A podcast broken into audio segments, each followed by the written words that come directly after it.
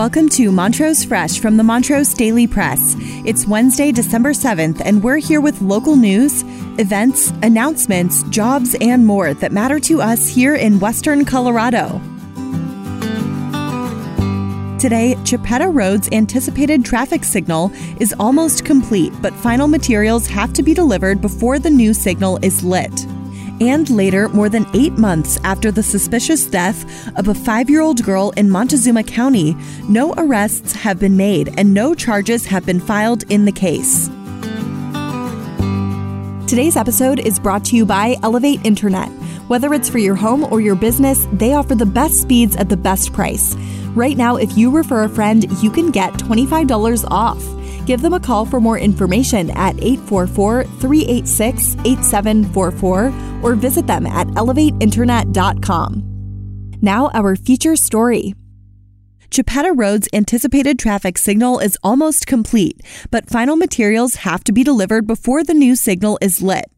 According to city engineer Scott Murphy, signal workers don't yet have an exact delivery date for equipment, but anticipate materials to arrive in next year's first quarter. The traffic light was designed to mitigate dangerous accidents at the Chipeta Road and US 550 intersection. Workers recently expected to light the signal by the end of the year, but the equipment's delivery delay pushed the completion date further out. The signalization is in response to increased traffic volumes that have been building over the years at the intersection. Murphy also updated city councilors on progress being made for Montrose Regional Airport's ongoing expansion and parking lot reconfiguration projects. The county led project begun last fall is currently under design for an eventual access point to be located across from Industrial Drive as a four way intersection. However, there are several milestones required for the improvement. First, the county has to get the railroad's approval of the access point at Industrial Drive. Second, this plan needs to line up with the parking lot reconfiguration project, which in turn is required to line up with airport operations. The city hasn't officially partnered with Montrose County in the capital projects, but Murphy noted that they have so far financially contributed to portions of the railroad permitting. He said that previous councils have supported the effort in the name of tourism and safety. Mayor Dave Frank replied more cautiously, saying that until we have the hard numbers, we can't really commit to a financial partnership with them. To find out more about this story, visit us at montrosepress.com. You can also stay up to date on stories just like this by joining Nabur, your trusted neighborhood community.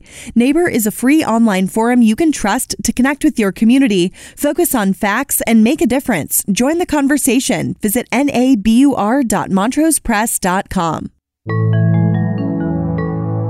Before we go, more than eight months after the suspicious death of a five year old girl in Montezuma County, no arrests have been made and no charges have been filed in the case.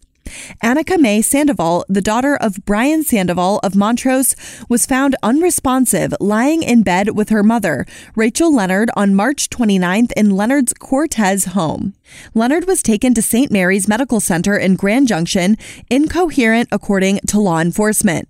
After Annika's death, the community rallied around Brian Sandoval, owner of Town Hall Tavern in Montrose, and raised more than $10,000 for the funeral.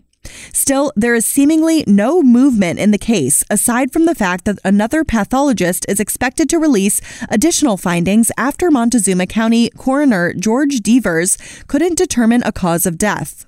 Montezuma County Sheriff Steve Nowlin and County District Attorney Matthew Margeson have both suggested that the case may not go anywhere despite agreeing the death was suspicious. That's all for today, and thank you for listening. For more information on any of these stories, visit us at montrosepress.com. And don't forget to check out our sponsor, Elevate Internet. Visit them at elevateinternet.com to learn more. For more than 137 years, the Montrose Daily Press has been dedicated to shining a light on all the issues that matter to our community. Go to montrosepress.com to subscribe for just $1.99 per week for our digital edition. You'll get unlimited access to every story, feature, and special section. Thank you, and remember to tune in again next time on montrosepress.com or wherever you listen to podcasts.